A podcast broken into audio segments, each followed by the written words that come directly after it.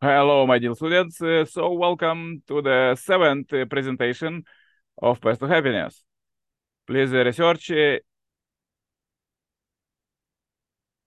use it in your um, uh, works. More about is below. Subscribe and share this message to billions. Enjoy.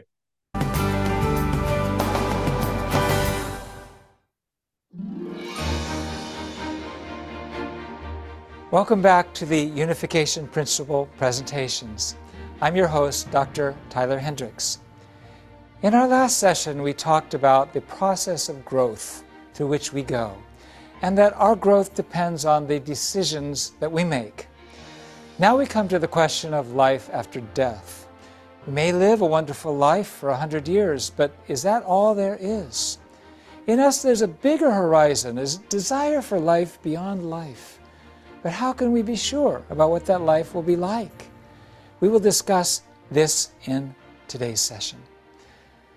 To live well and to die well is the greatest aim of our life. We assume that if we live well, we will die well. Erich Fromm, one of the most influential thinkers of the 20th century, pointed out the damage done by the material abundance brought about by industrialization. He emphasized giving up a life of acquiring and adopting a life of being in his book, To Have or To Be. The unification principle deals with this under the theme the incorporeal and corporeal world centered on human beings. The fundamental premise is based on the existence of an afterlife in a realm we call the spirit world. God created human beings with dual natures the external form, as the body, and the internal nature, which is our spirit. A person has actually three phases of life. We start with, with nine months inside the mother's womb which is 10 by Korean counting. We might have up to 100 years on earth. And then the third stage, eternity in this spirit world. The unification principle calls this the incorporeal world. The nutrition and prenatal education received while inside the mother's womb prepares us for our hundred years of life in the physical world on earth. But in a similar manner, the physical life on earth prepares us for the eternal life in the spirit world. The life we live on earth is the basis for our life in the spirit world. If we live well on earth, we hope to die well as we transition to the next world. What nutrients do we need on earth? In order to be healthy. According to the World Health Organization, health is a state of well-being in the physical, mental, and social dimensions. So they know that health is more than just a physical state. The human being is composed of spirit and flesh. The physical aspect is defined as the faculty that embodies the physical desires for food, shelter, and procreation. The physical body maintains its health by receiving yang energy in the form of sunlight and air, and what we call yin energy in the form of water and food. These perform a give and receive action within the body centered on the blood circulation. The human, the physical aspect of a human body consists of a physical body and a physical mind, your, your, your basic instincts. And these are all very good. We need a physical body to live and to function and multiply and do many things in this physical world. Likewise, our spiritual aspect consists of a spirit body and a spirit mind. The spirit mind emphasizes the original values of truth, goodness, beauty, and love. As the quality of nutrition determines the health of the physical body, so too the quality of nutrition determines whether the spirit grows to be healthy or just remains immature. What are these nutrients? Among the nutrients for the spirit, the yang nutrient we call the life element.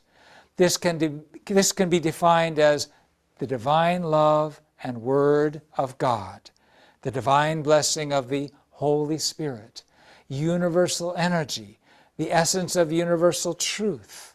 The source of the yin nutrition for the spirit is actually the physical body. That yin nutrition comes from the deeds that we do and the words that we speak. For example, when we overcome physical hardship and do good, we provide good yin elements to our spirit. As a result, we feel elated, we feel self esteem, we feel a lot of energy. The elements that are supplied then by the physical body to the spirit body we call vitality elements. The spirit body does not only receive from the physical body, it also feeds the physical body. When we are happy spiritually, our physical body physically becomes energized and healthy. When we're excited, we sing and dance. On the other hand, when we're stressed out, our body gets tired and in the long term becomes ill, diseased. This proves that the state of the spirit body affects the physical body. In order to grow beautifully and reach maturity, the spirit body should be supplied with pure vitality elements from the physical body. How can the spirit body receive this from the physical body? The conduct of the physical body should be good, good actions and good words. One should live a good life, not an evil life. Your words should be truthful, kind, and polite. Give words of appreciation, encouragement, and love. And avoid complaint and anger or vulgar words. Don't talk about that. Don't talk like that. Your actions and conduct should be moral and ethical. Immoral, unethical conduct is fatal to the spirit body. An altruistic life, living for the sake of others, should be adopted, not a self centered life. Life for the sake of others, a life of true love, definitely is the source of good vitality elements for a healthy spirit body and fantastic spiritual growth. Also, in order to nurture the spirit body to reach maturity, it is important to provide plenty of life elements. Life elements. This includes true love derived from the heart of God and the universal prime force. The life element is the spirit and truth of God. The life element is the grace and blessing of God. Life elements are the teachings and words of truth. In order to receive life elements, one needs to live a life that promotes the growth of the spirit body. Then you put yourself in the position to receive and to digest God's love and truth. One needs to adopt a lifestyle of faith, prayer, worship, and study the truth. Why do people pray, sing holy songs, attend church services, practice asceticism, and study words of truth? They do so in order to receive life elements, which are necessary nutrition required for the maturation of the spirit body. They live a life based on teachings of truth to ensure that they receive pure life elements, the nutrition necessary for the spirit body. When we live without faith, when we give in to physical desires, exposing ourselves to pornography or other kinds of satanic temptations, the flow of life elements becomes clogged. Instead, evil elements permeate the spirit body. Such evil elements are fatal to the spirit body. The relationship between the physical body and spirit body is akin to the relationship between a tree and its fruit. When an apple tree receives plenty of fertilizer, water, and an optimum amount of sunlight and warmth, what kind of fruit does it produce? It, the tree produces large, shiny, sweet apples of a high quality. These apples will bring a high price. In contrast, if the tree didn't receive fertilizer or favorable weather, what kind of apples will it produce? The apples will drop before they even ripen. This illustrates the relationship between the physical body and the spirit body. The spirit body, which lives for eternity in the spirit world, requires a physical body in order to grow. It follows the same principles as the fruit that can grow and ripen while only while attached to the tree. It is not possible to grow or mature after passing over to the spirit world, after you separate from the tree. As such, the life we live through our body in the physical world is so precious.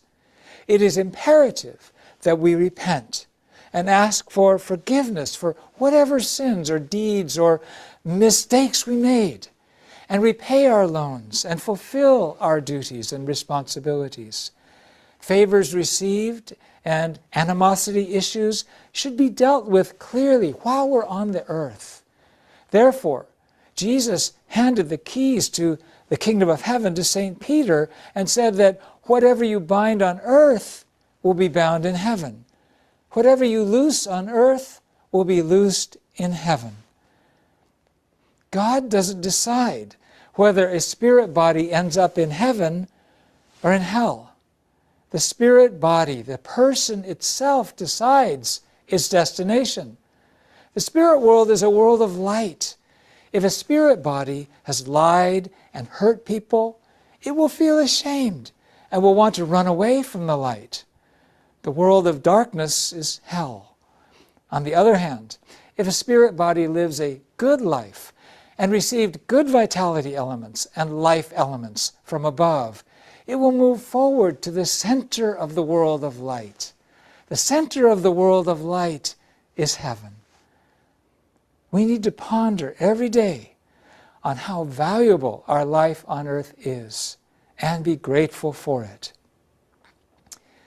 What we have talked about is God's ideal.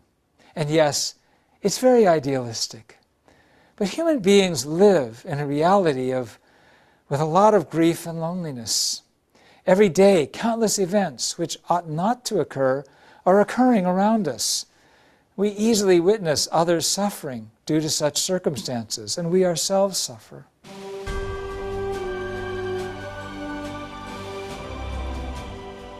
I desire, I wish that you will live a life where you receive plenty of good vitality elements and life elements and lead a genuine life in this world and the next. But it's not so easy. We have an evil mind that undermines our good intentions. If we could discover the source of this evil mind, which no one wants to have, then we would have hope to get rid of it. Our next session will provide surprising answers.